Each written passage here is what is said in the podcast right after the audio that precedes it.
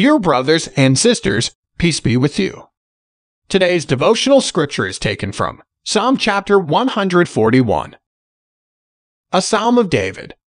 I call to you, Lord, come quickly to me. Hear me when I call to you. May my prayer be set before you like incense.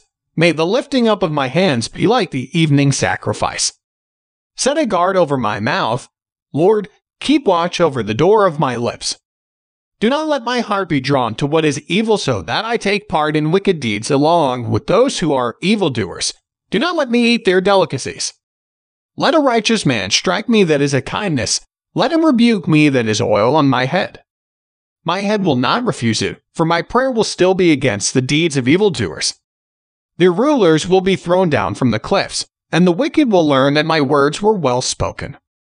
They will say, As one plows and breaks up the earth, so our bones have been scattered at the mouth of the grave. But my eyes are fixed on you, sovereign Lord, in you I take refuge, do not give me over to death. Keep me safe from the trap set by evildoers, from the snares they have laid for me.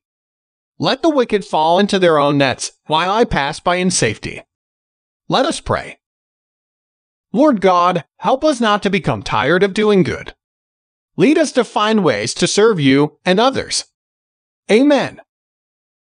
May God make you strong in your faith. May God give you wise words to speak up for Him. Today's devotion is brought to you by Growing Faith at Home Ministries.